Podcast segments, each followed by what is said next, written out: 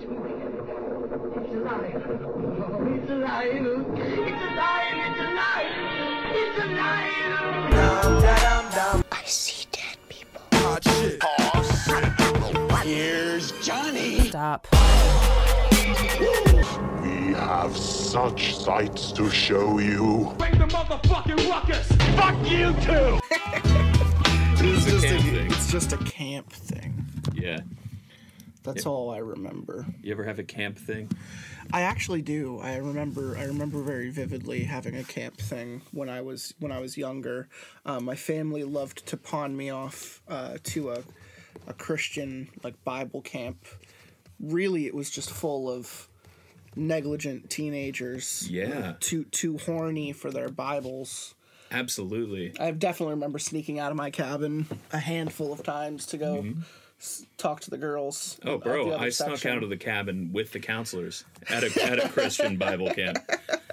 That's Yeah. even more legendary. No I was part just of going. it. I was just going to kiss a girl's face. You know. Well, you know, there was some of that, but um, mostly at the Christian Bible camp, I I stayed abstinent on on my own uh, on my own behalf.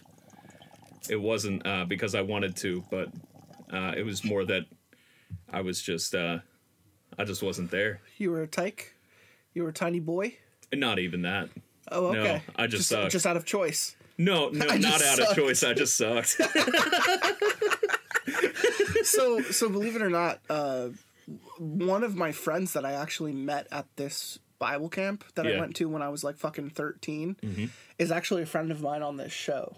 Oh, that's cool. Who is it? After after like 10 years of not talking to him, I found out he had a YouTube and I loved his stuff. Yeah. So I messaged him and I said get on my show and he agreed to it. He lives in he lives in Georgia now. And What's he doing down there? just working. Dude, just why, working. why in Georgia though? I'm working. I don't know. I don't know, man. I don't know what whose whose life leads them uh, down to the Devil's Coast. But Absolutely. but uh, Devil's Coast. but we we we reconnected after like 12 years and his episodes Wow. are great it's a shout out to ramses vanderslice he's a, he's a solid guy our first episode that Dude, that's my favorite pizza shop, by the way. I, ramses vanderslice yeah. when when i knew i was having him back on the show the first episode uh, i read with him in the first story was called um, this this one time at bible camp and the story was called bible camp and, Well, and I, I had to read it with him of all people i had to read that story with uh, shout out to ramses vanderslice uh, Cheers. he, he's he's up to his like fourth or fifth episode so far he he was a he was a new guest in like season I want to say season four somewhere. And uh, he just recently came on and he did a two parter with me. So uh, shout out to The Showers. That was a fun series. Um, literally only like 10 episodes ago. So Ramsey, go if you're back and looking for a that a listen. sofa, man, I got you. Come up to my store. you're going to have to ship it down to him. Well, we don't do shipping. We do handling. Yeah. We don't do shipping. We, We, only do- we handle the sofas. we handle them. We don't ship them. Uh, it's too dangerous, and they're only shelf stable for so long. So we get you on a we get you on a sofa uh, schedule. We get you on a sofa um, subscription. yeah. where a new one just shows up at your house. Oh yeah, it's uh, it's Every like a month. monthly. Yeah, it's like a monthly. Uh, every month you get a different sofa. Uh, you do have to ship the old one back again. We don't do shipping, so uh, you gotta you gotta do that back yourself. We won't pay for it. No, So we, don't won't pay, for, we it. don't pay for anything. You Yeah. pay you pay out the ass for every single extra. And like I said, we don't do shipping. Um, what we do is handling. Yeah, well, what you Um, can so do the is, couch is gonna show up in whatever structure it's gonna show up in. which is usually edible. Um, I, I right. like to. Uh, You did say that before. At some point. Yeah, who knows? but uh, no, I you know what I like to recommend is you get a uh, UPS shipping label. Just uh, just pay for that, and we'll we'll slap it on there. Um, and maybe it gets to you. Right. Well, I can't guarantee it. Uh, you do have to pay in advance. Don't do payment plans because again, the the sofas are not shelf stable. Uh, usually, You really sold me on this. It might Yeah. it might be the wine talking, but you really sold me on this. well, you know, uh, in vino veritas, as they say. Who says that? Uh, they do. they do. Who's they? They uh, oh um, uh, Carl the Couch and uh, Chris Cross. Okay, Chris right. Cross was Yeah. very into uh, into wine. Uh, it's a surprising turn for for his career. Uh, he's a sommelier now. You haven't heard much from Chris Cross, have you?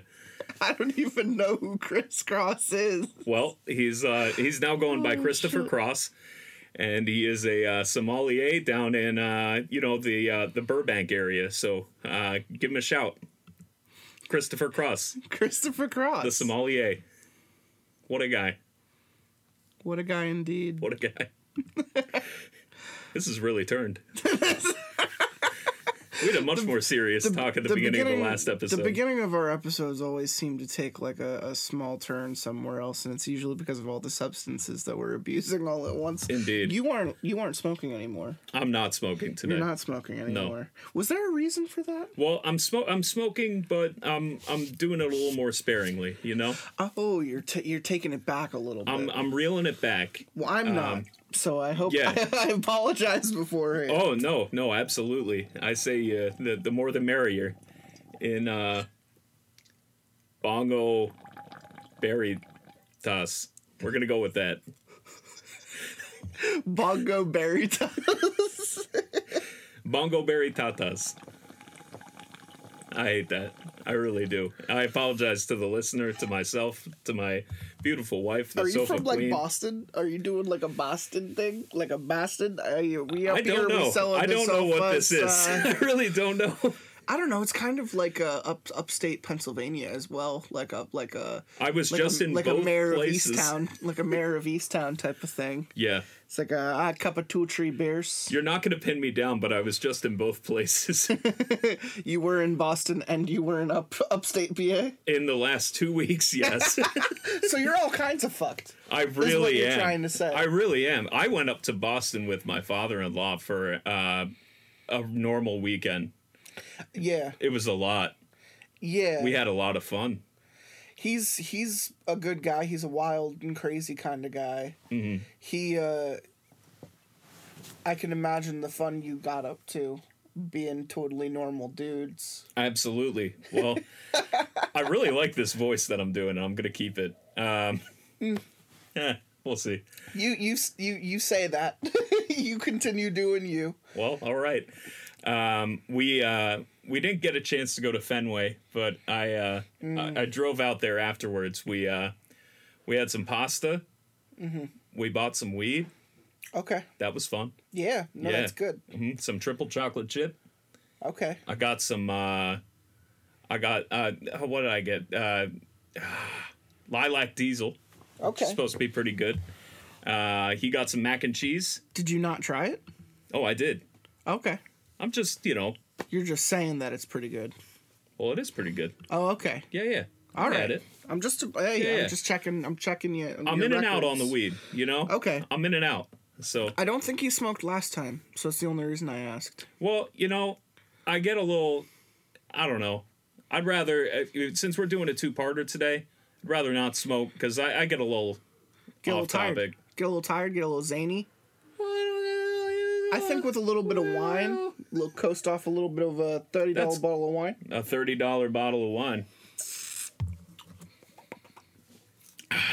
You know Just what you gotta coasting off do? of You that. gotta, you really gotta put your whole nose in the cup. What you got to do is you got to you got to take us. So you, this is for all the listeners. This is for all the guests out there. Um, do as Captain does. We're gonna take we're gonna take a hit, but we're gonna hold it in. We're gonna sip some wine and then we're gonna exhale, because we're looking to get fucked.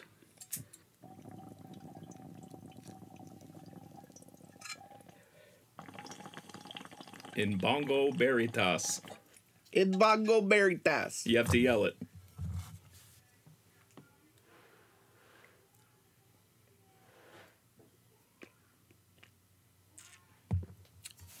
Congratulations. In Bongo Veritas. So yeah, um, That's what they say. it's, it's what they say. It's what so they it's say. what we say as well. It's what we say. So um, I hope everyone is enjoying their nights so far. Um, this episode is uh, pre-recorded. It's coming out while I am uh, out of the state, so I'm glad to do this and, and kind of uh, have the time to hunker down and do something meaty because I was a little bit worried because I'm traveling next week when this uh, when this episode comes out. So getting to do this ahead of time is really thank you, sir. And no problem. um, yeah, you just kind of showed up out of the blue. You were like, "Hey, man, what are you doing? I need to I need to get the fuck out of here." I didn't say it quite like that. No, he said he said, "Please come help, come help me, please. I've been Help me, I've Captain." been tied up, and I've been taken advantage of." It's- so it's been I holding need- me down. I need someone to rescue me, and I and it wasn't even from his wife. His wife was just watching. yeah. She was just there as like a supporting passenger to the experiment. you know what? It was more that she let it happen. yeah, no, she, she's a um, uh, what what's uh, what's Hey, the we're word? married, by the way. dude. I'm married You to have my a wife. wife? I'm married to my wife. Dude, hey, Hey, Hey, cheers. cheers. Cheers. in Bongo Berry does. this is gonna be our Ow. new, this is gonna be our new hot famales. In Bongo Veritas. Yeah. Um no, just uh you know, and it's it's not even I love my mother-in-law, I do. And You don't have to actually talk about it. I'm going to talk about it I'm gonna I cut feel it. like I'm gonna cut it. all right, because all right, I don't want your wife to actually listen and feel bad. Because she will. and I don't want her to feel bad. It, she's myself a queen. But, you know, yeah, all right, yeah, cut it. so here we are in Bongo. Berry Test. In Bongo Veritas. and um I'm I'm already I'm already enjoying where this episode is going. Me too. Because we're about to read um we were we were talking about it. We were talking about it and Mm. Without got- you. and then got completely uh, derailed. No, we mentioned it. We mentioned it all earlier in the recording already. Wait, what? That we are doing a story about like camp. Like we're doing camps. Oh my god. the reason I was did. talking about camps is because we're going Wait. to camp. Wait, wait, wait, wait, wait, wait, wait, wait, wait, wait. I, I have some sort of Childish amnesia going on, Gambino's right? first album. Oh my god. I, he's a sommelier now. Didn't you hear? Oh, shit, yeah. he is. Oh yeah. Yeah, we're going camp. We're going to camp. Going Um, to camp. You have some fond memories of camp. I have do. some fond memories of camp. Um, Were you ever like a camp counselor at all? You ever do any of that? No, I did. Um, I was an, I I did a um an acting. I was like a. It wasn't a sleepaway camp. I did like an acting. Oh, like an intensive kind of kind of thing. No. Oh, I'm no, sorry. like I'm for not little kids, for Yeah. little kids who wanted to like act and sing and dance, I was like a co-instructor Oh, that's pretty cool. uh, to a director of sorts. Nice. Um, I did that once, and uh, it was awful, so I never went back. Right. Anyway, we all uh, we all have fun time. Did you ever do any counselor? Oh yes. You counselor? yeah, for a couple at of this years. religious camp that you no, went to? um, at a different camp, At a uh, at a music camp. music camp. So you also did the music camp. I went But this to was like was this like actual music? Like Yeah. played music? Oh. Now I did uh I the, the vocal aspect of things was a little bit less up there, but that's what I did. Um and uh the first year I went, I was I was awful and I didn't have any training and the teacher Perfect. basically like kicked my ass and was like, "Hey, yeah. you got to you got to take lessons." And the next year I took lessons, it wound up going a lot better. I went to college for it, so I went back and uh, over the summer, I went to the same college that one of the teachers at the camp worked at. Um, I went to the same college as her, so she was kind of like she was a saxophone teacher. She was kind of a mentor to me, and uh, we worked at. I, she told me to come work at the camp over the summer, and so I did. Does she know you're married now? She does. She knows She you have does. a wife. She met my wife. Okay. She met my wife. Actually, making sure. uh, my uh, hey, my Queen, grandfather. I'm just making sure. Yeah, of course, of course. Yeah. Listen, my sofa queen, you're so beautiful. don't- you don't I love you so much. I You love don't you. need to talk to her. Wait. Okay. All right. Perfect. Um. Every episode is dedicated to you. Thank you. Every every episode. No, just yours. Oh, just mine. Okay. No, like the five, the All five right. that exist, not the other three hundred. Okay. All right. I feel like that's fair. That I was joking are. at first, but now I'm being deadly serious. It's just mine. Okay. All right. in Bongo Berry. In Bongo Veritas. Um, yeah. So I there more to counseled there. story? I counseled there for two years. Um, it wound up just being like I was just a an asshole college student, and um, Yeah. You know that's that's who you are at that point in your life. Were you It's like- fucking around? Were you like going to this camp and just having a good time, or was it serious? yeah. Uh, I was just fucking around. So that's what camp is supposed to be, right? Yeah. I, I hope that's the that's the, the the vibe we get into with Yeah, this with this episode because in the last one it was actual Bible camp. Yeah. So it was kind of funny to read about something being totally serious in that type of context. We need some wet hot American summer We need in the we mix do. here. We, do. We, do. need some like some good good. Yeah. You know, and I'm and I'm thinking the other story I read about at camp was about a fat camp and it was really sad and scary. yeah, let's uh So I don't want to go in that No, I don't mind it being scary. I love some good camp Oh, if- stories. If, um no. W- what source is this from? Where is where did I grab this story? Oh, this is a creepy pasta. Oh, very cool. Okay, so that means it might get kitschy. Cool. I love It love might it. get hammy. I love that. It might be poorly written. That sounds great. I'm okay with that. Me too. Anyway, um, what other what other fun experiences have I had at camp? Is there any? Do you have any like uh, ghost stories or anything from from the camp? Yeah, they um up up where uh up where I went to that camp. They used to talk about the um the the watermelon kids Okay. in that boony area Mm-hmm. of like mid mid Pennsylvania, Pocono, Pennsylvania. You know the story of the of these like inbred little pale kids with these huge heads. Expand. Just these. So apparently, if you drove down this specific street in in like Pennsylvania, just in Yeah. some in some suburb, um, there was this town or there was this there was this house that was like off like a dirt road in the middle Yeah. of fucking nowhere, and it was just like owned by these inbred parents who just like had a bunch of these kids and they all had like weird deformities but it was mostly that their bodies were like misshapen so they called them like the watermelon kids Yeah. some shit like that and um, for some reason one of these kids at this fucking camp i went to just always loved to tell this story of like this like watermelon baby you know like Yeah. this, this kid with like a huge fucking head and i was just like this isn't scary at all in fact this is really stupid but It's like it a is Gushers situation. it is t- yeah he ate like one really bad pack of gushers and it stuck there are no watermelon gushers, are there?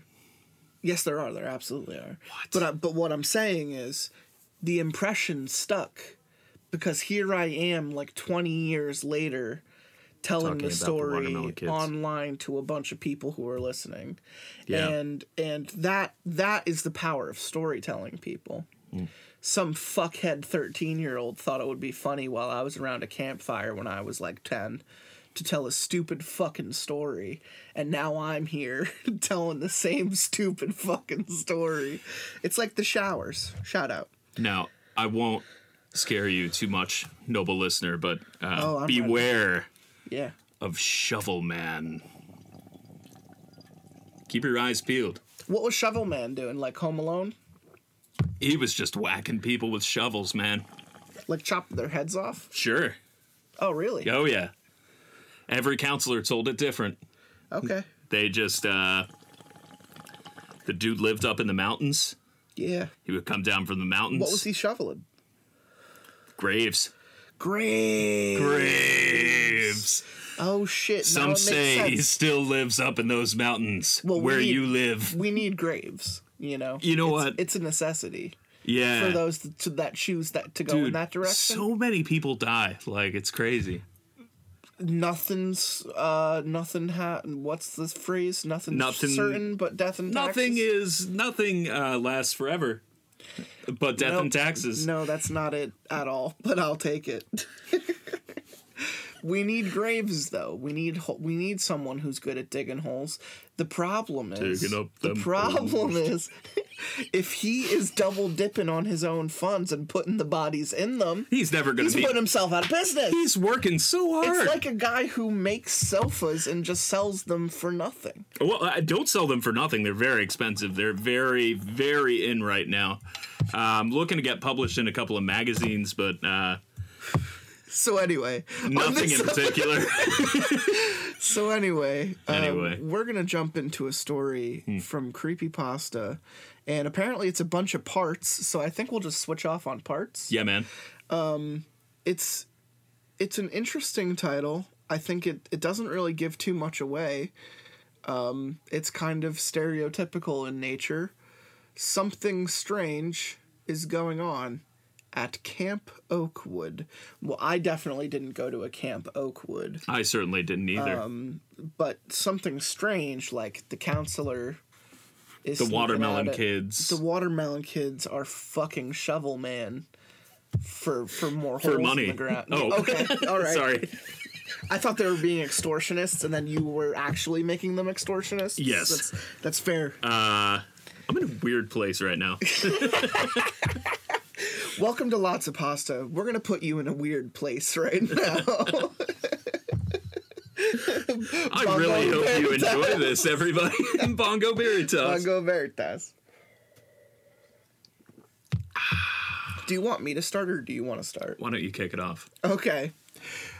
Work at Camp Oakwood looking for maintenance staff, no experience needed. Okay, so right off the bat, we're not the kids at this camp. No. We're someone who works there, which is a different perspective. The ad stuck out like a sore thumb on the wall at a coffee shop I frequented. It was also new, given that I was at the coffee shop the previous day and the poster wasn't there. At the time, I was unemployed and living at home with my parents, so every time I would go to the coffee shop, I would browse the wall in search of jobs I could possibly obtain. Of course, there wouldn't be any big paying jobs available, big money, but I hoped there would be something appealing. Hmm. And in the middle of that wall was a poster about a summer camp located many hours away from home. I Sounds don't know why. I don't know. Perfect. I don't know why it piqued my interest, though. It was probably the aspect of me being able to get away from home. Hmm. A job like that would let me live somewhere without my folks. It sounded luxurious to me. It also paid decently well, so after thinking over it a bit while sipping my fucking douchey Brown. ass medium fucking venti latte with syrup and cum, I decided to take the poster off the wall and bring it home. The sh- I took I the entire thing. it does. The shop allowed that, of course. I wasn't gonna steal anything I wasn't supposed to take. As I walked out of the coffee shop, I noticed a blonde-haired lady, and I took her, staring at me from the opposite side of the street. And once I noticed her, we stared at each other for a few more seconds. Then she began walking away. Great storytelling. Right? I found it odd and a little creepy, but didn't harp on it and walked home. I arrived home and watched TV for a few hours. After binge watching a show, I decided to call the phone number on the poster, and after a few rings, someone picked up. Hello? A female voice said, Hi, is this Camp Oakwood? I asked. Yes, it is. She answered, Are you calling today to register your child as a member? Oh no, I said. I'm actually calling about your ad, looking for employees. I wanted to apply as a janitor. Oh, our online ad? No, it was a poster in a coffee shop in my town. Huh. Well, we don't print many ads, but we put some up from time to time. It's like Roz's. That's exactly what I was going for. Oh, she, God. she then asked me for my phone number, email, and asked a few questions. Took a long time. I told I told her basic information about myself. After answering them, she told me when I would need to show up to start working. It's just this guy is just telling he's just going right for it. Yeah. I was confused and I asked her what she meant. Yeah. She said, You're hired. We need people. Wait, so I don't need to do a background check or something like that? I asked. Nope. I believe everything you told me. She said, She said. You're hired. After a few seconds of shock, I became ecstatic. That's great, I said in disbelief. When do I start? Ah, you will need to come in May 26th for orientation and training, and the first camp will start the following week. The camp has one six week sessions, and you'll be working each one. You will be one of our four janitorial slash maintenance employees. I am. Oh, God. She's gonna be here the whole time. I am your overhead boss, but your supervisor will be Graham. He's head of the maintenance staff. God, I hate that I have to do this voice the whole time. Cool. Thank you for hiring me. You are absolutely welcome. I believe you'll do a great job. If you have any more questions, you know where to contact me. Welcome to the Oakwood family.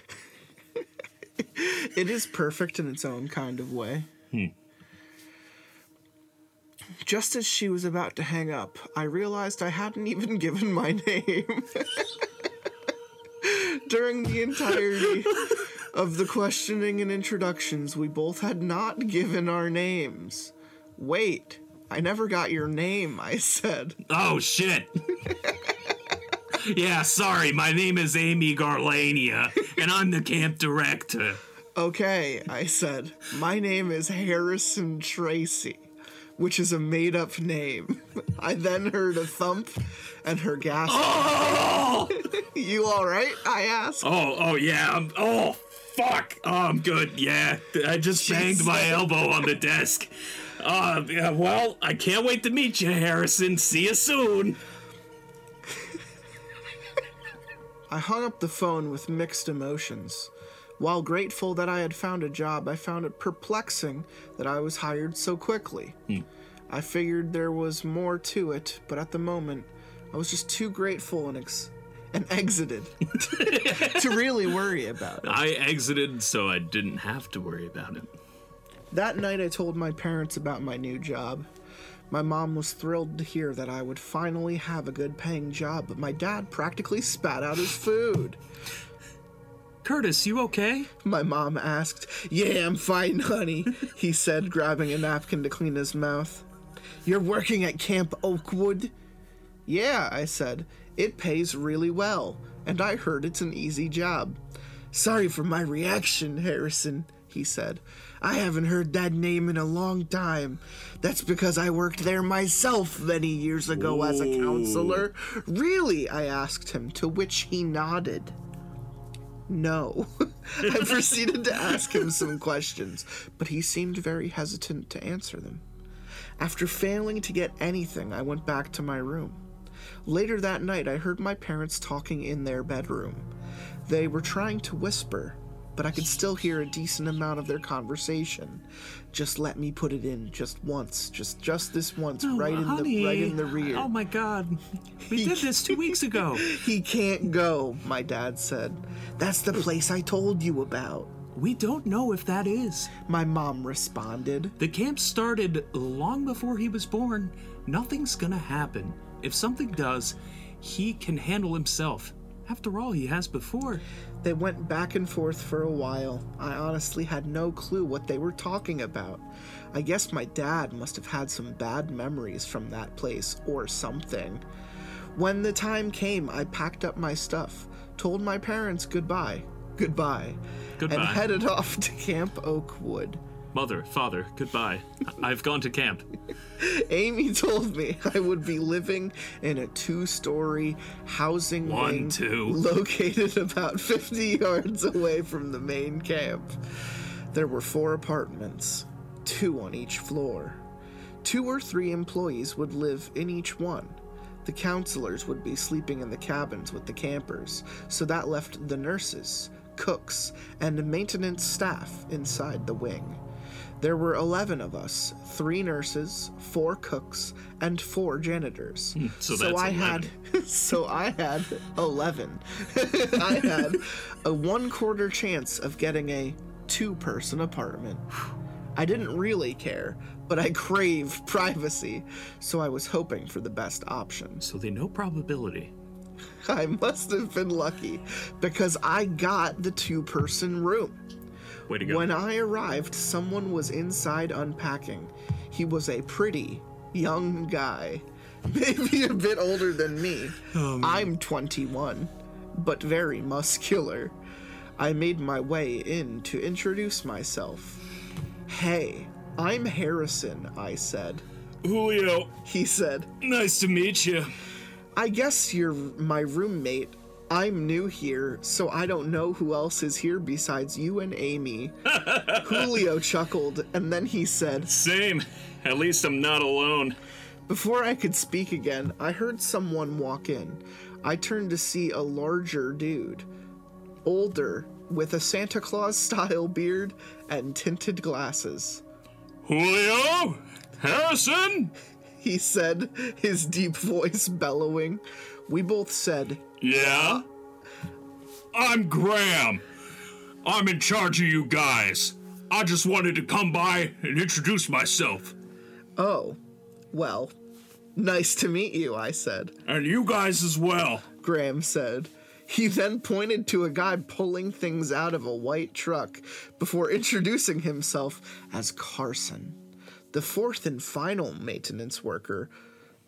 Carson just waved to us and continued on what we were doing. Do we start work today? I asked. No, but I will be showing you around. Basically, you will be doing and the like. I'll be next door to y'all with Carson and one of the cooks. I'll come back in half an hour. Then he left. Like he said, Graham returned 30 minutes later. Hey guys, I'm back. All right, guys, follow me. Accompanying Graham was Carson. Now closer, I could get a better look at him. He was old as well, but skinny and bald. He didn't say anything or acknowledge us in the slightest, hmm. so I assumed he wasn't a social butterfly. He was a cocky cocoon. Graham led us to a large golf cart, and we all hopped in. As we drove off, Graham began speaking. Okay, so our job's pretty basic. We clean every building three times a week, take out the trash, dust the rooms, get rid of any infestations of any kind mold, mice, lard, anything that comes into the house. Weeaboos. We also take care, absolutely, we also take care of the nature aspect, so lawn care, trees, etc. The last day of each session is a party day, so we also set up decorations, props, and other kitty stuff. He went Great. on. You'll love it. he went on about how when we clean the cabins, we have to make sure we put every bag and piece of furniture back into place. We also had to keep an eye out for wild animals, as they could be dangerous to the campers. So we're janitors, maintenance staff, and security guards? Julio asked jokingly. Basically. Graham said before bellowing a laugh. he showed us several of the. This is a long story, and you are way devoted to these voices. we're gonna we're gonna make it happen. He showed us several of the activity areas during our drive. This was an archery station, a swimming pool, the lake with a large rope swing, a playground, an open field, a basketball court, a sand volleyball court, Wow. and a rec center with ping pong tables, Play. air hockey, Playing with the boys. and a foosball table. There was also a small building that Graham said was a chapel, a chapel, But he said it was never used because Cancelled. those are for nerds, and we wouldn't need to worry about it. I'm still surprised Amy was able to get all this situated in just two years. That was Graham, the Santa Claus voice. He said it quietly. Oh, Graham said it quietly. So he had to- Context. I'm still surprised Amy was able to get all this situated in two years, so it's loud but quiet, you know. I just got checked. What do you mean? I asked. We had to move camps three years ago because the city bought us out. Graham said, knowing he'd have to explain now since I heard it. That's heard good. That's good storytelling. Eminent domain. Why did they buy it all out? Don't know. Julio. Y'all know it was Julio. It was Julio, I know. I thought uh. his response was odd, but I didn't ask anything afterwards. After driving around some more, Graham took us to the main lodge. The counselors were already there, and the cooks were in the kitchen cooking dinner. Graham told us to mingle with the new counselors so we could at least know who we were working with for the next seven weeks. Julio and I split off to meet the others individually. Fuck that guy. Most Yeah, of the right. counselors were teenagers, with only a few being about my age and some being older than that. However, I was immediately made very uncomfortable by the ones I met. Hmm. Every time I would introduce myself, they would just stare in astonishment at me. It was as if they were staring at an elite celebrity making a surprise appearance. Some of them would even walk up to me and just stare, not saying anything. It's creepy as fuck. After being made thoroughly uncomfortable, I went into the bathroom and hid until it was time to eat dinner. I sat in the far back corner of the room, away from everyone else. However, even as I ate, I still felt eyes on me. After we ate our food, Amy got in the front of the room and began to speak. It was actually then that I finally saw her in person. She was a middle aged woman, maybe my parents' age, with gray streaked black hair wrapped in a ponytail and a face that matched her age. She told us that she was glad we had decided to work and return to work for the camp, and that she was excited for another great summer.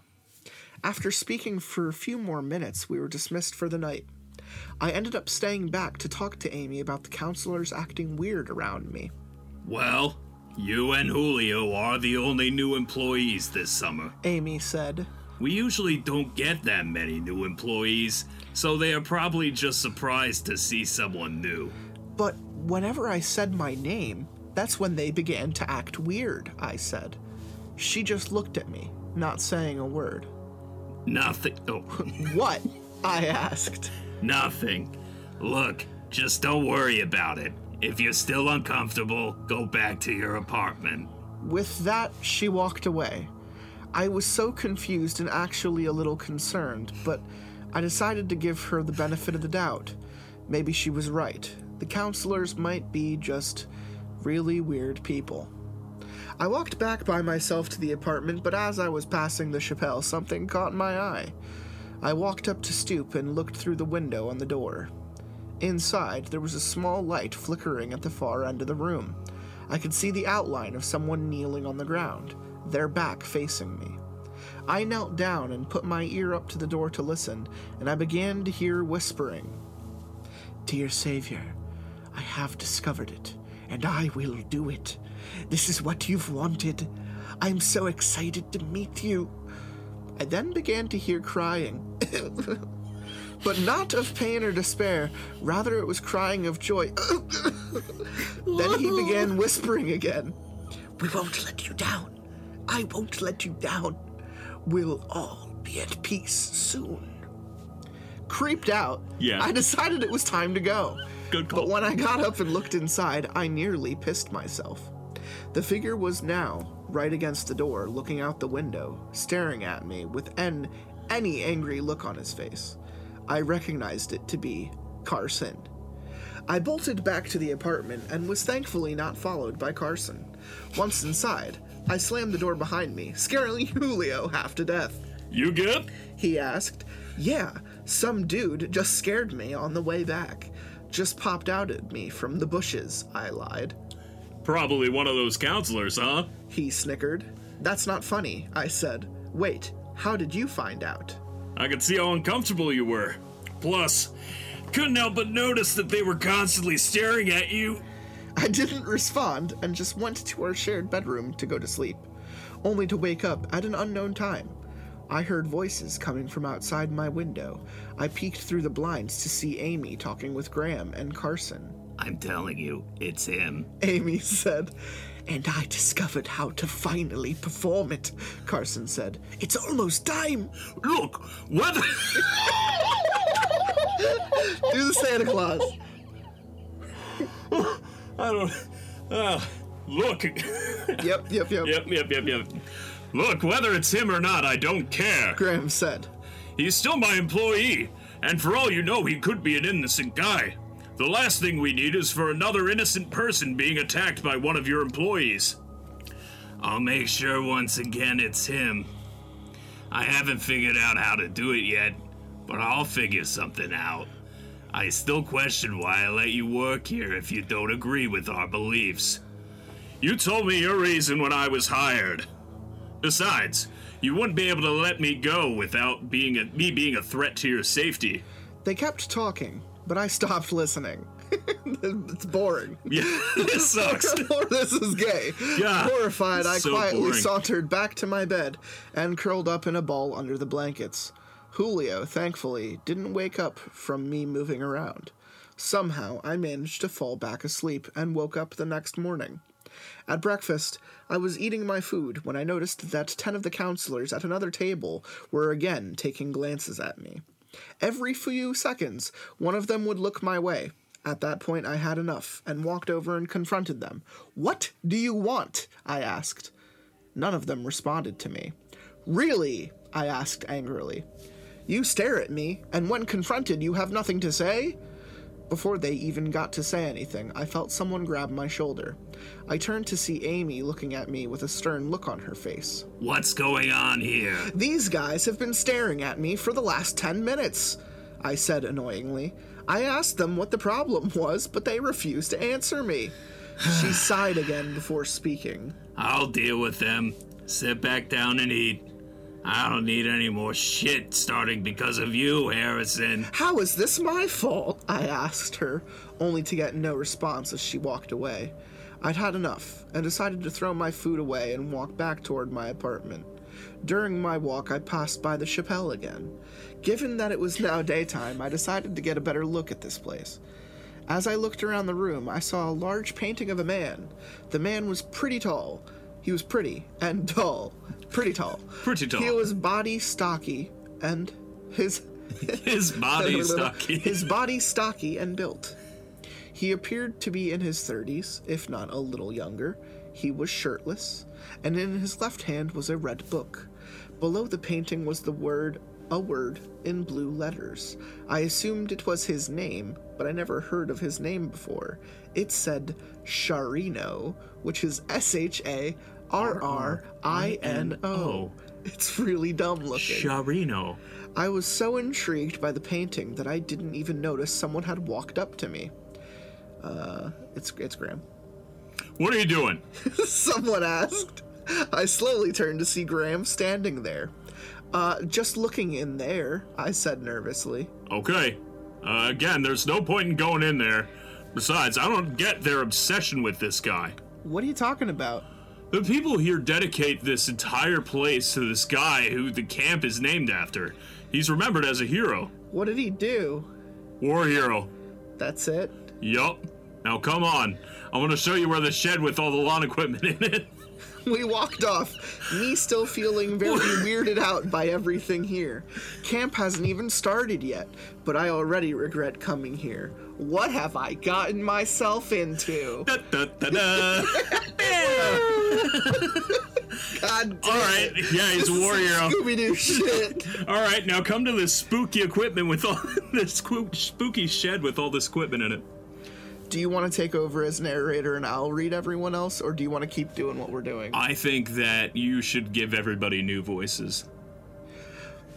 You could take over as I'll take narrator. o- yeah, we'll do that. narrator and I saids. Uh, whenever it's a conversation, you can skip the he said she And I'll said do bullshit. Carson.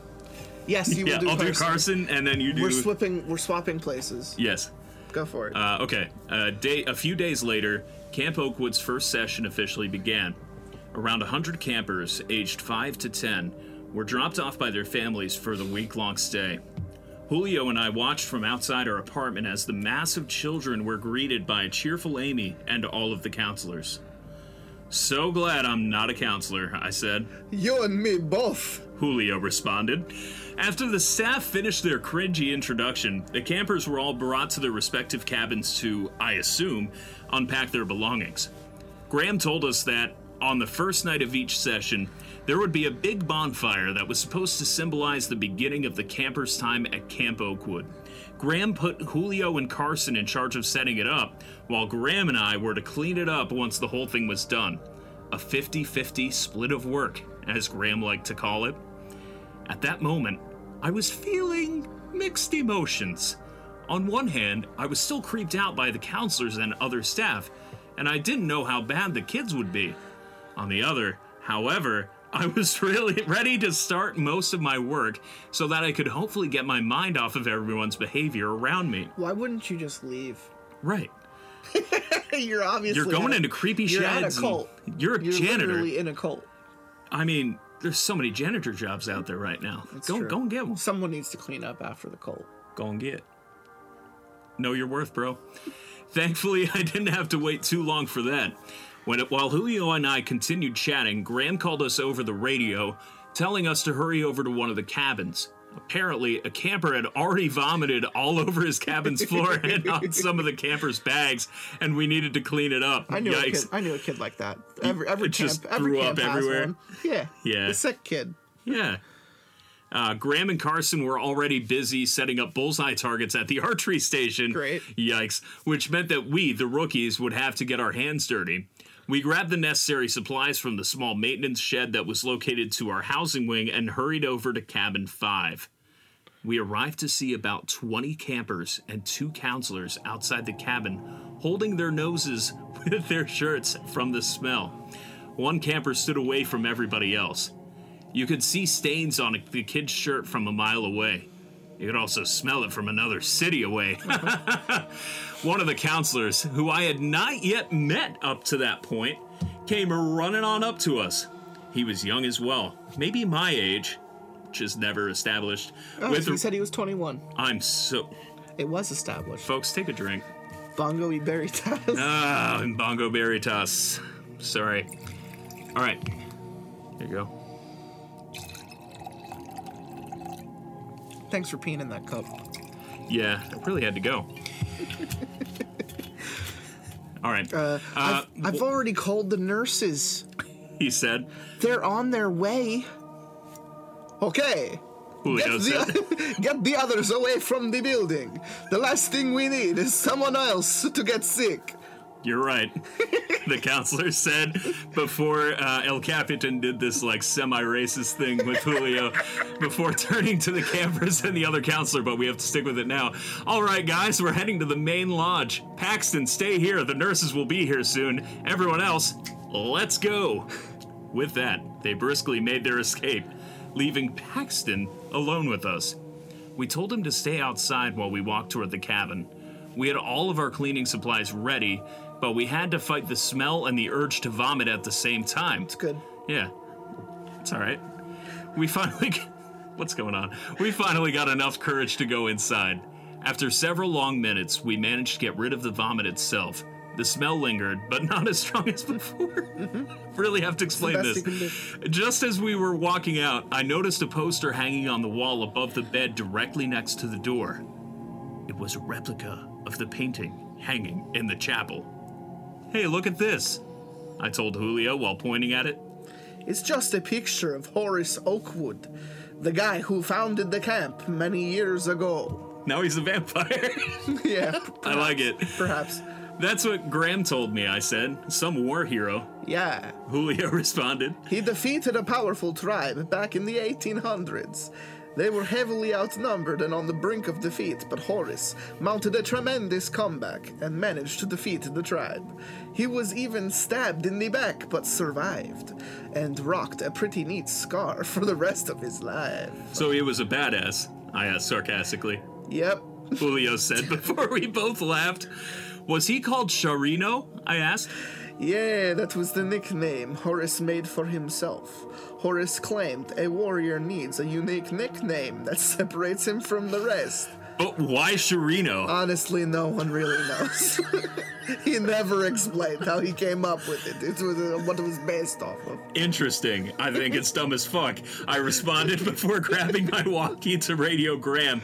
Hey Graham, we just clean, uh, finished cleaning up the vomit. Now what? Oh, about five seconds later, Graham came over the walkie. Okay, Carson and I finished setting up. We now need it. to go set up the rec center.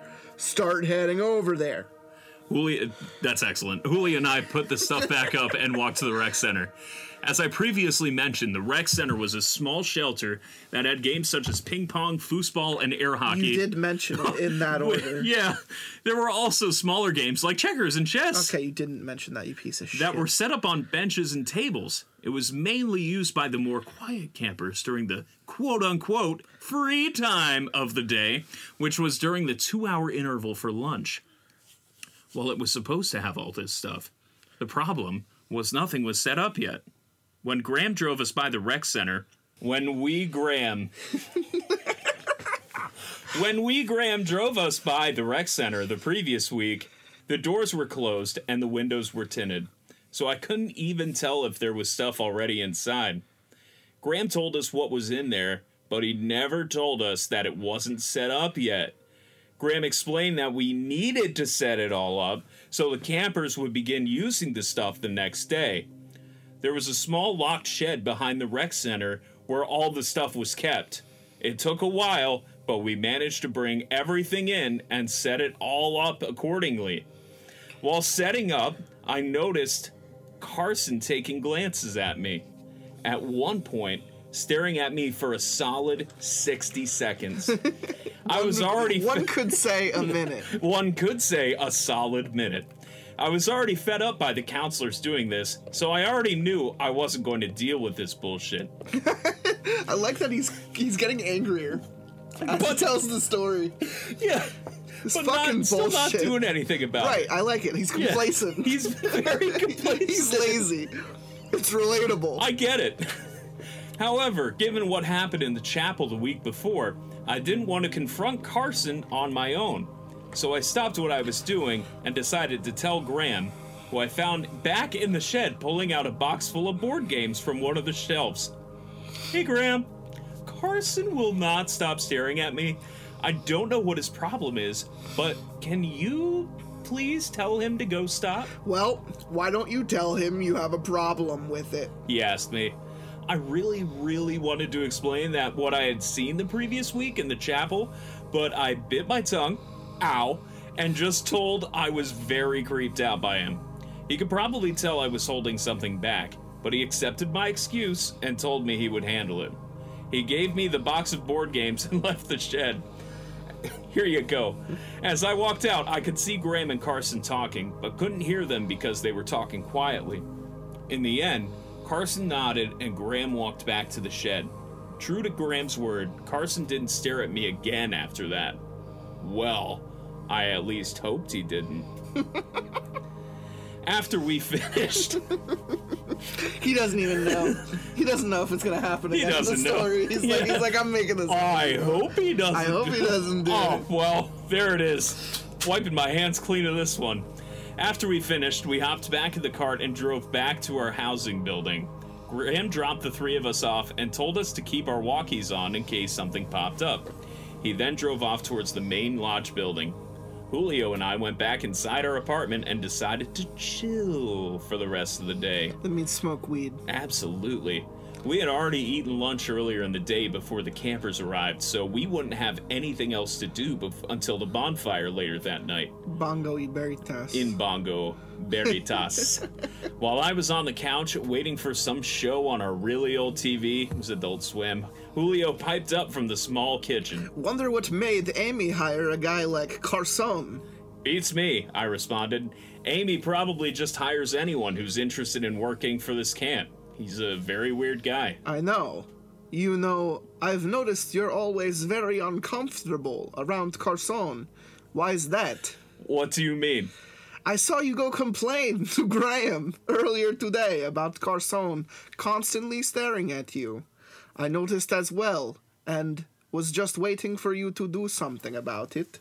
But even before that, you were already uncomfortable, and honestly, you looked a little scared every time you, we were around Carson. I don't even know what the fuck you're talking about. Come on, man! It's obvious you're creeped out by Bro. him. You can tell me the reason why. Up to that point, I hadn't told anybody about what I'd seen at both the chapel and outside our window. However, at that moment, I felt like I was trapped in a corner. Julio could tell something was up, so I needed to either come up with an excuse or spill the beans. I'm saying Julio's a mole. Oh shit. Yo, he probably Julio is. is acting super cool with this guy Yeah, he's he's like trying to get the to make him comfortable. Yeah. He has to be like the everyman of this cult. He's getting him high. lets these, he's like, watching TV with him. yeah. And he's trying to get in. He's, He's, trying to get the um, intel. He's like the cleaner. He's like the pet sitter. you Yeah, know? man. He's the one who, yeah. Yeah. Yeah, asshole. Uh, after quick deliberation, I chose the latter. I needed help, and keeping it on my chest would only make it worse. So I ended up telling him everything from Carson in the chapel to Amy, Graham, and Carson talking outside our window in the middle of the night. Julio just stared at me, taking in what I was saying. When I was finally done, all he said was, Wow. I'm very creeped out right now, dude. I don't know why he and those counselors act strange around me. It's so fucking weird, dude. Why didn't you wake me up when they were talking outside our room? Well, dude, I don't know. Well, if something like that happens again, wake me up. Given that you just told me everything, I'm involved in this shit just as much as you are now. He then went outside to smoke a cigarette. I roll them myself. Oh, what papers do you use? I don't fucking know, I'm not a fag. Oh. Such an asshole. I stood there wondering if what I did was the right decision. I mean, someone needed to know, and the more time I spent with Julio, uh, I spent more time with Julio since we practically slept in the same room. But I could have told Graham as well, since he seemed to be on my side when I found him, Amy, and Carson talking outside my room the previous week. I made a mental note. Ding at, to at least tell Graham when I had the chance, eh, but I had to find the right moment to do so. Later that night, all the campers and staff gathered around the campfire. I ended up finding the counselor from Cabin 5, and I decided to formally introduce myself. To my shock, he didn't act surprised when I said my name. He introduced himself as Percy before proceeding to tell me that he's been a counselor there since they moved locations. I always like coming back since it's so much fun. Percy said cheerfully. Just being able to hang out with my other friends and giving the campers a good summer camp experience. How's it been for you? Pretty good. Well, good. It's always great to hear that staff members are enjoying it here. I'm just hoping it isn't too chaotic with all these kids running around. Oh, it isn't. These guys are the Oh, most perfect. behaved and peaceful kids you'll ever meet. Oh, for real? Yeah. Most of them come from strict, well to do families and they come here to get all gay and let it all out. Whoa. We only have to discipline maybe five or so campers every session. how do you how do you discipline them? and them? none of it in the butt. And Whoa. none of it is ever major. okay. Just a couple not of major in the minor scuffles on the playground or Okay. escalating arguments over the ping pong paddles. Are you sure? Anything ever major? He paused, mulling over something in his weird head. After about 10 seconds, he continued. Well, don't tell anyone I told you this, but there was one thing that happened a while ago. Before he could finish, while looking me in the eyes, Amy called for everyone's attention. She si- she was standing on top of a bench holding a small bell in her hand. Ding ding ding ding. Hello, everyone. She said enthusiastically. For all of you who are returning for another fun summer, we're just glad to have you back. To those who are new, I would like to welcome you to Camp Oakwood. We are very glad to have you here all tonight, and I am looking forward to getting to know each and every one of you over the next week. We will pass out s'mores soon, but before that, we will sing the camp's official song. Don't Hit Me Baby One More Time by Britney Spears. Beautiful song. If you don't know it or are afraid of singing, then that's fine. But to those of you who do know it, feel free to sing along. With that, She raised the bell over her head and shook it. The small bell sounded like a thousand chorusing church bells. I stared in awe, trying to make sense of it. Everyone else didn't really react, as if they had expected this. Yes, as usual. Once the sounds of the bells deafened, she began to sing. None of the words sounded like English, Great. so I wasn't able to understand it. I have to admit, though, she had a beautiful voice. She really does. It was honestly so angelic that I looked up at her to make sure that she wasn't playing a recording or something. Yeah, doing that Milli Vanilli shit. Oh, baby, baby, how was I supposed to know? Oh my god, that's beautiful. Oh, After I looked up, I noticed everyone, though only some were singing along, were all bowing their heads, well, except for one other person. As I panned the crowd, I saw Graham standing in the back, leaning up against the trunk of a tree. I don't sing, it's gay. We made eye contact with each other. That's gay too. I made a confused face, Not as gay. trying to figure out why he was away from everyone else. Again, because the gay. All he did in response was shake his head in what looked like disappointment, as I am in you. I then turned back around and bowed my face once again. Amy finished her song, and everyone looked back up at her. She then said excitedly, It's time for s'mores, which was met by the cheers of the campers.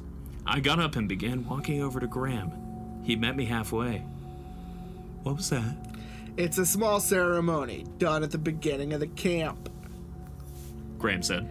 Amy loves music. She studied it in college and has always had a passion for it.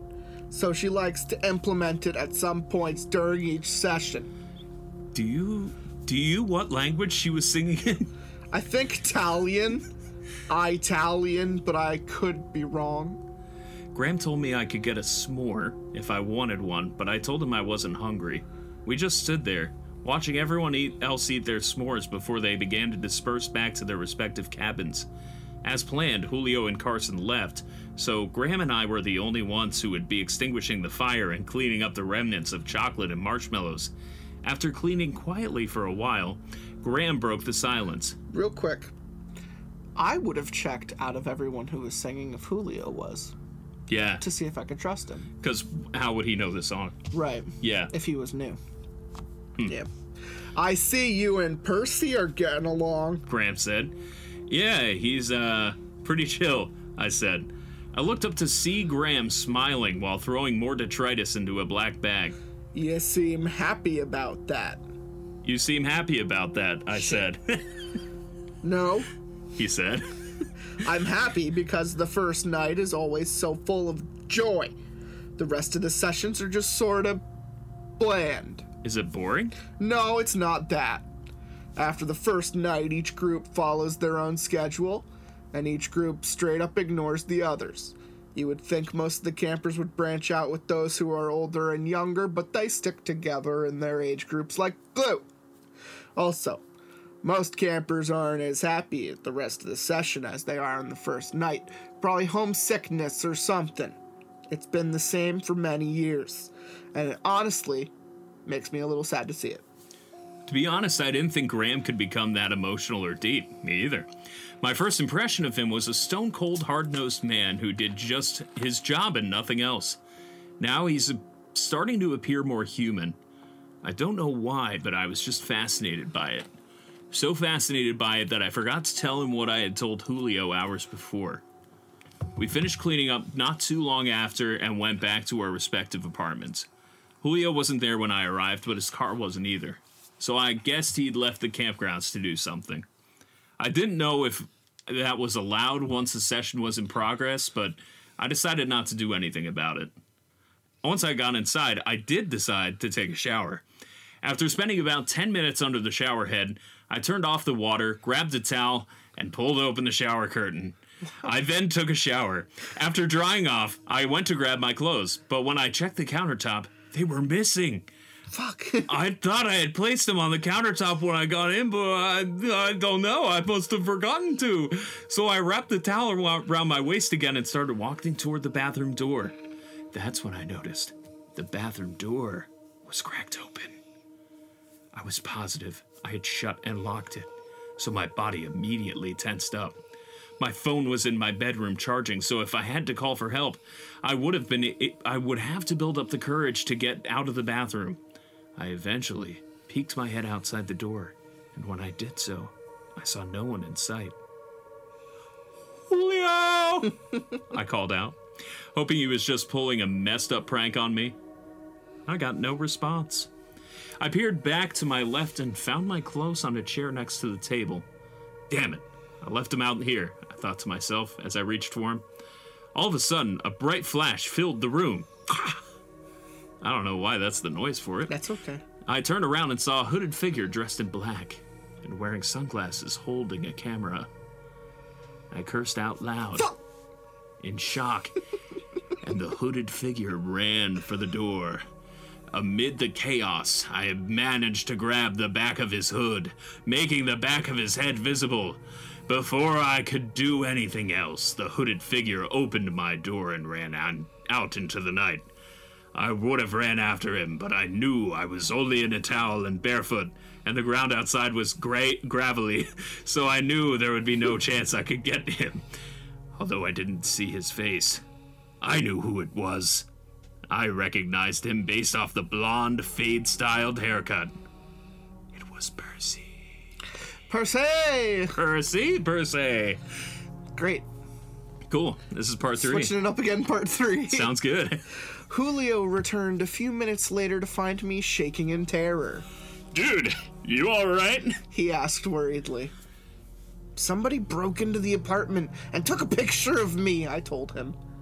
It was Percy, Who's Percy? the counselor from Cabin 5.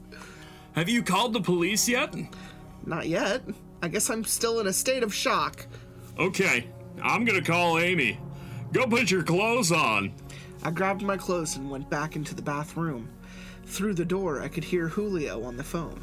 About two minutes later, Yeah, it's being there a was a loud again. knock at the door, and Julio opened it, and both Amy and Graham walked in.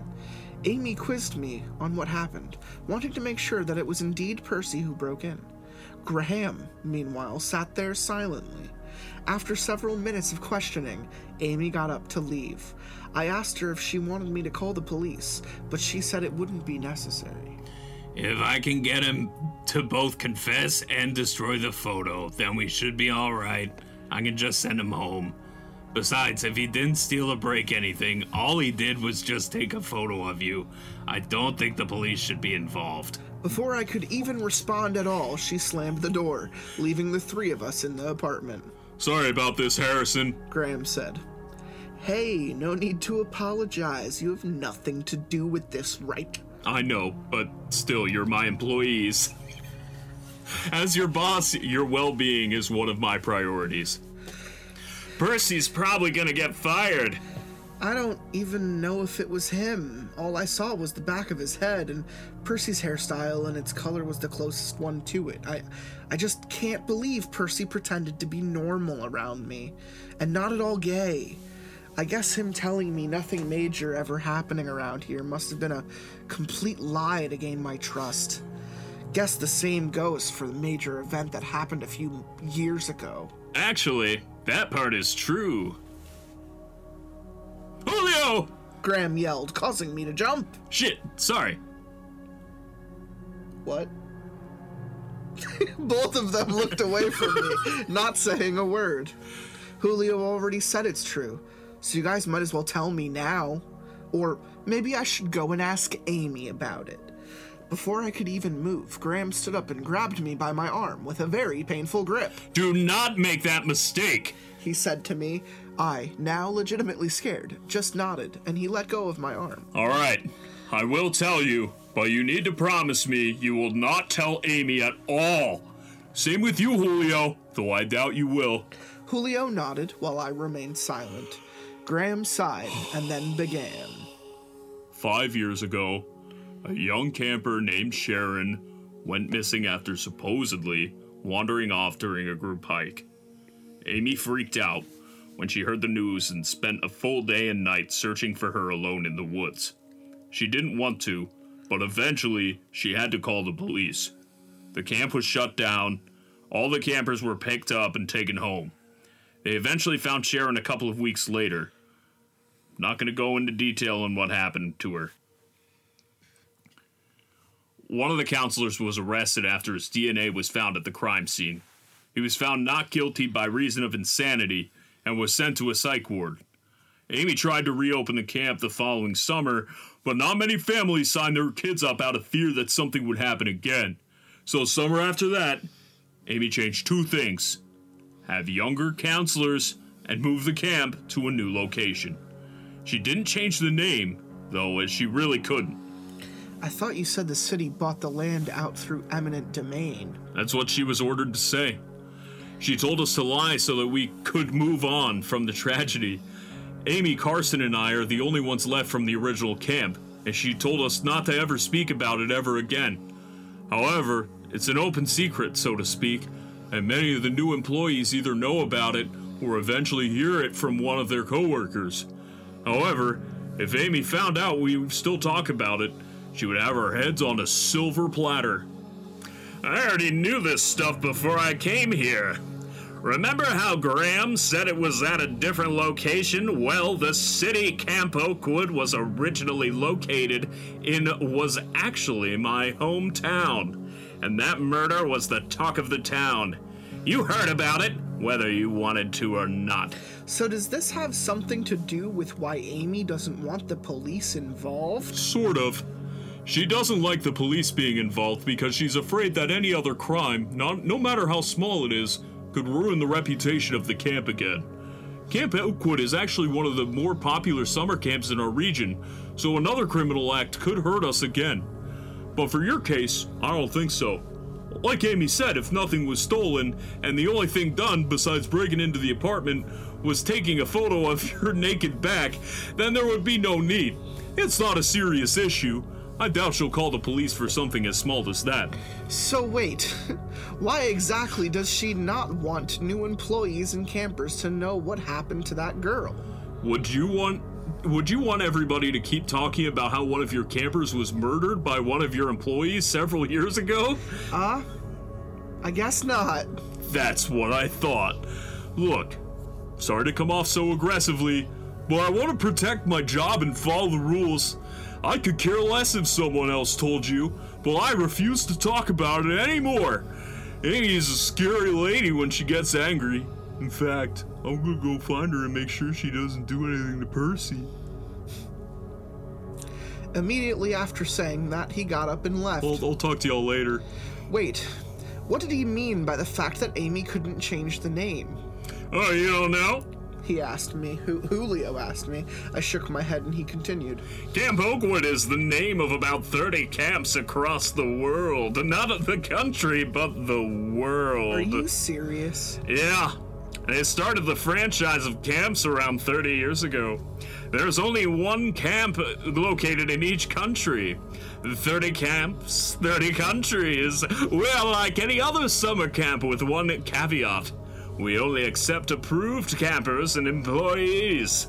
They must be from a select family and approved by the camp director of the camp they applied for. Makes it easier for the camp to run if we at least accept campers and employees who we know won't be a problem. Maybe that's why all the counselors act so damn weird, I thought to myself. I guess me, Graham, and Julio are the only normal people that they've ever hired. Damn. Moments later, we got another knock on the door, and Julio opened it to reveal a police officer. Harrison Tracy? He asked, That's me. I'm Officer Marino. I'm here to get your statement on the break-in that happened earlier tonight. Percy has already confessed and is currently detained. However, we want to get your statement about what happened. The more facts, the better. huh. Guess she did decide to call the police. Here I am. I thought to myself. I gave a brief rundown on what had happened, and Officer Marino thanked me and left. All right, thanks. Talk to you later. I was up nearly all night trying to figure out what Percy's motive was. Nothing appeared to be stolen, so I couldn't really say robbery was the main motive. I did come up with a crazy theory that maybe his motive was to take an indecent photo of me and then use it as some sort of blackmail. However, I wasn't completely naked. I was wearing a towel pretty much up to my belly button, and my back was facing him. All he would have said was the back of my all he would have saw was the back of my head, the back of my neck, and my entire back. My back, my back, my back, and my, back, which kind of amounts to nothing. Eventually, I decided to just let it go and move on. Percy had been taken away. He was no longer a threat to me now. I should have said So just let him go because all he did was take a picture of my back. It's fine. No, take him off, coppers. I hope he rots. It's like everyone's going to him and saying, "You're fine. This doesn't mean anything. You're good, bro." We followed suit and ran over to the chapel. A few people were yelling for the nurses, and eventually we found Graham in the crowd and asked what happened. Carson stabbed himself. Um, what? That's all I really know for sure. I wasn't close enough to see it, but I've heard a couple of people say he was screaming while holding a knife. A few minutes later, the nurses came out with Carson. The front of his shirt was stained red. Everyone stared in awe as he was carried towards the nurses' station. I noticed no ambulances or EMTs around, so I guess Amy didn't want them involved either. After the small hysteria ended, everyone went back to what they were doing. Graham told us we would have finish any work we still had that day without Carson, which thankfully wasn't too much. We ended up finishing around 2 p.m. As you can probably imagine, I was near my breaking point. In fact, I was very close to going up to Amy and handing in my resignation. Fucking do it. However, a part of me wanted to at least finish this session in order to get some money. I didn't care if it was much, but I would rather leave with some money rather than no money. They have to I've pay you come this far. Why stop Seriously, now? you worked hours. But still, I was seriously coming close to quitting. I'd had enough of the secrecy and weirdness of it all. At around 6 p.m., while I was still contemplating whether I should quit or not, I got a text from Amy. Meet me at the house. I need to talk to you. I sighed and began putting my shoes on. What's up? Julio asked from the couch. Amy told me to meet her at the house. I don't. I, I don't know why. Probably heard about Graham telling you about Sharon's murder. Haha, I responded and walked out. Amy lived by herself in a single floor house on the other side of camp. After several minutes of walking, I eventually reached the house. I knocked on her front door and she opened up. Good. You're here. Come on in. She led me into her kitchen and told me to sit down, and once I was seated, she sat down directly across the table from me. So, why did you want me to come over here? I wanted to check up on you. How have you been doing since Percy broke into your apartment? I'm doing all right. Glad to hear that. Would you like some coffee? Sure. She got up and grabbed two cups from her cupboard, then grabbed the coffee pot. She began to pour coffee into my cup when all of a sudden she dropped the pot, spilling hot coffee all onto my shirt. I screamed out in pain from the hot coffee, and Amy began profusely apologizing for spilling it on me. Oh, I'm so sorry, Harrison. I'm so clumsy. It's fine. It burns like a bitch, though. Well, here, give me your clothes. I'll wash them for you. It's the least I could do. I didn't give up my shorts, but I gave her my shirt. I turned around to grab more paper towels to clean up the coffee on the table. What's that on your back? I asked her where on my back, and she pointed near my waistline, right where the waistband of my shorts were. I didn't even have to look in the mirror to know what she was pointing to. My scar. I got it when I was little. The reason why, though, is pretty messed up. What do you mean? Are you Harry Potter? I described to her what had happened. There was a wizard, and my mom was an idiot, and my dad was dead. You forgot to talk about Hagrid. Snape was gay. It was, without a doubt, my worst childhood experience. Flashback, flashback, flashback. I was six years old at the time. I'm not gonna read it. Yeah, you shouldn't do that. I was outside playing by myself in my backyard, kicking a soccer ball around. I would spend a lot of afternoons outside doing whatever I wanted. I had just kicked the soccer ball into the miniature goal I had when I heard the backyard gate screech open. I turned to see a red haired woman with a scary face. Before I could even let out a scream, she charged at me. I don't remember much after that, but I do remember being rushed into the hospital and my parents crying hysterically. My back was on fire, and I remember seeing blood on my clothes. Thankfully, the wound wasn't too serious, and I was stitched up and good to go. My parents quickly moved to another town several hours away, which is where I still live now. The woman was never caught, even though my dad got a full view of her face. He said he didn't recognize her. He said he didn't recognize her, and even though he met with a sketch artist, no new leads came of it. So, you have no idea why this woman did this to you. Not a clue. I'm sorry to hear that. Well, I'm gonna wash your clothes. I'll have a dry towel in the bathroom down the hall you can use to dry off. I'll be back soon. With that, she walked off, and I went to the bathroom to dry off. After I got out, I saw another room down the hall with a bluish light coming from it. I looked inside to see the light was coming from a turned on computer monitor. I looked at the web page and discovered it to be a chat room. There were about 30 people in it, and I recognized a few names, including Julio, Carson, Percy, and Amy. Curious and a bit snoopy, I scrolled through the chat logs and eventually reached the week I had applied for the job. My body tensed up while I read that what they were talking about. Given that I don't remember everything that was said, I'll try and recount uh, the important bits of it. Some of the names I don't recognize, but I will state them anyway. He hasn't called yet, but I hope he will soon. Based on the look on his face, he seemed very interested. Awesome. Hopefully you hear back soon. Raphael, has anyone found the right sermon yet? I'm tired of waiting. Wendy, no. Andy just tried another one, but that one also failed. I'm hoping we find out soon. The world is a mess.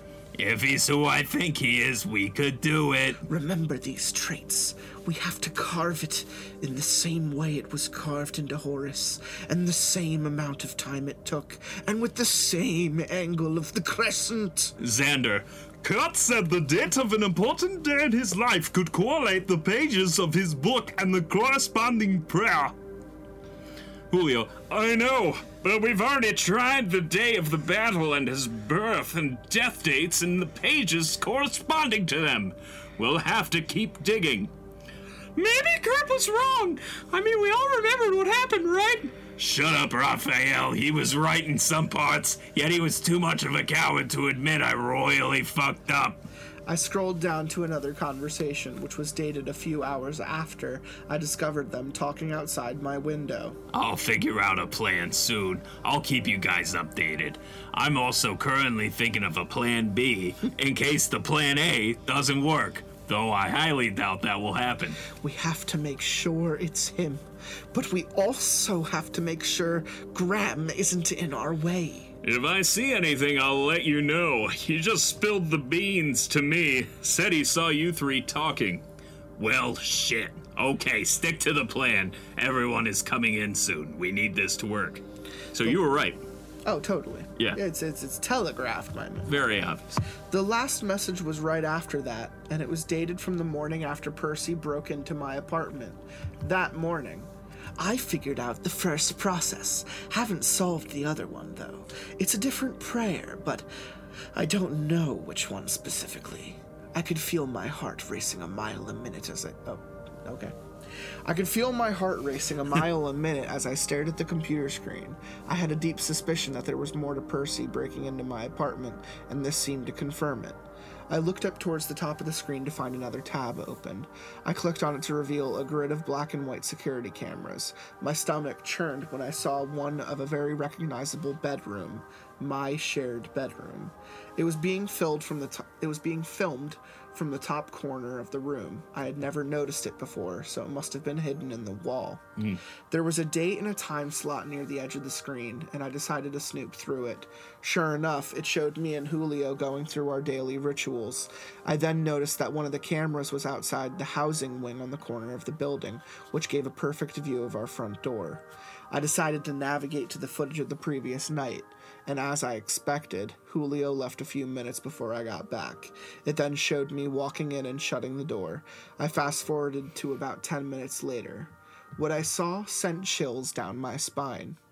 Percy walked up to the door, but behind him was Amy. Amy stepped forward and used a key to unlock my door. Both of them went inside. A minute or so later, Amy came out and gave a thumbs up to Percy inside my apartment. A few minutes later, Percy sprinted out of the apartment, and a couple of minutes after that, Julio pulled back into the small parking lot next to the wing. I couldn't believe what I had just seen. The whole shit had been planned, but Amy. By Amy. But why? I couldn't understand why. And then I realized my scar. My scar would be the only noteworthy thing on the back of my body. However, I knew for a fact that my towel covered it up, considering how close it was to my tailbone. Also, my scar was a straight line. It wasn't that impressive. If anything, I thought to myself, Horace's crescent stab wound would be much more impressive than. But then it hit me. I couldn't believe that this little detail slipped into my mind. I never considered it important, and none of my coworkers mentioned it to me, although how seemingly obvious it was. Sharrino is my name, unscrambled. Oh, That's why it sounds so fucking dumb. And I didn't realize. Oh my god. Before I could even process any more information, I heard Amy yelling from down the hallway, announcing that my shirt was ready. I shut off the computer and briskly made my way back to the kitchen. I made it just in time, because she arrived in the kitchen about five seconds later. I thanked her, trying to hide my fear as best as I could, and raced back to my apartment. I grabbed the keys and dashed to my car, only for my worst nightmare to be realized. My tires were slashed. Damn. I raced back inside the apartment, and Julio wasn't anywhere, but I saw his car in the parking lot. Honestly, though, I was glad he wasn't there. I saw his name in the group chat. He was in this shit just as much as they were. I didn't know what to do. My only way of transportation was now ruined, and I didn't know the woods well enough to try and run out into them. I was hyperventilating and on the verge of tears, so I drank some water and I began to plan out my next steps. I had to stay calm, but I also needed to be quick if I wanted to get out of here. Gotta stay hydrated. After about 20 minutes of debating what would be the best course of action, I decided I should at least call for help. Whether it was the police, my parents, or somebody, I went to grab my phone, but then I began to feel awful. My head started spinning, my vision blurred, and I began to feel sick and weak. That's all I remember before passing out. I jarred awake at an unknown hour. I didn't know how long I had been out, but it appeared to have been for a while, and I found myself on the floor near the couch. There were no lights on in the apartment, but I saw an orange light coming from outside. I cautiously peeked out the window. Outside, surrounding a campfire, were the counselors and the other staff. I saw Julio, Amy, and the other staff members I recognized all sitting around the fire, talking. Graham wasn't anywhere in sight, and neither was Carson, but I saw Percy near the back of the group. There were also no campers in sight. Before I could even react to try to figure out what the fuck was going on, my phone dinged. I checked my phone to see that it was a text from a number I didn't have on my cell phone. It read, Get out of the apartment through your bedroom window. There's a bicycle located right outside the window. Take the path behind your building and bike towards Redacted. Use your phone for directions. Make sure you're not followed. Just as I finished reading that, I felt the familiar feeling of having eyes on me again. I didn't want to look up, but forced myself to. Everyone at the campfire was now watching me. They were all looking at the window, staring at me with hateful, evil looks on their faces. I immediately bolted toward the bedroom window and practically ripped it off the screen. Outside was a large yellow bike resting against the wall. I hopped on and started pedaling as fast as I could down the path, with it eventually leading me into the dark forest. Damn. End of part one. Ooh. I'm thinking we get into some human sacrifice shit. Oh, we're definitely getting We're on the human path. sacrifice shit. We're we're a, we're a creepy cult that lures people in, and I guess some type of matron or something chose him when he was when he was a kid, and Yeah. they've probably been like tracking him ever since. Do you think Amy just got her hair dyed? You think? Well, she said Could've the woman. her. She said the woman didn't look familiar, or that at least um. At least, huh? I don't know. What about the woman who was murdered? Could have been her. Could have been her too. Well, they could have thought it was her, and she actually. Ah. oh, maybe you can pass on the scar. Sharrino. Sharrino. How I didn't pick up on that. It's probably because I'm high. He's so high. Bongo time. In Bongo Veritas. Hey. Well, that's part one. How'd you feel about that part one? Well, It's very poorly written, but it's uh it's a joy to fucking behold. It's very poorly written. How about our voice work? I you know what? I You're thought enjoying yourself. I'm having a good time. Uh, I think you are too. Um those are the those are the vibes that I'm need, picking up on. do you need me to reinforce? I of course I'm having a good time reading stupid ass voices, stupid fucking Can story. you confirm that again? Can you just like Reassure you? Can you tell me the ways that you're having a good time? No. um no, okay. All right. so anyway, that was um I'm having a good time. strange things are happening at Camp Oakwood. Is that what it's called? Yeah. Strange times at Something weird High? is happening at Camp Oakwood. The life and Something times strange. of weird things yeah, at, the life at, at Camp, Oakwood. Right. Get on down to Camp Oakwood because weird things are happening. That's what it should be called. Yep. Uh, I hope everyone's having a, a good time. Um, we're we're gonna we're gonna jump into part two like fucking immediately, but you have to wait a week. so I hope everyone uh, enjoyed part one, and of course leave your comments, uh, predictions down below.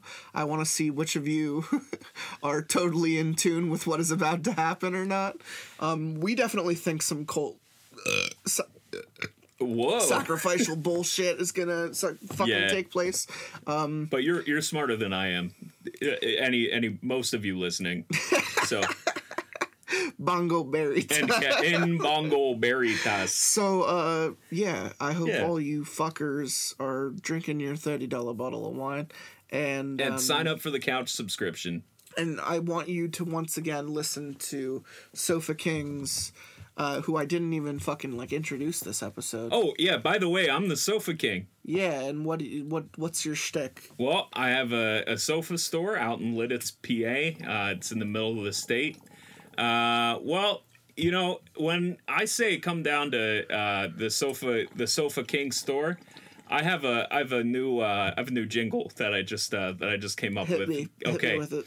when you're feeling down, don't wear a frown. Come on down to Sofa King store. It's gonna be great. We have couches in store in our store and so much more. And you're gonna be great because you get down to Sofa King store. Come on down. That's the song. And that's how the commercial ends. I say that's the song. Wait till the day's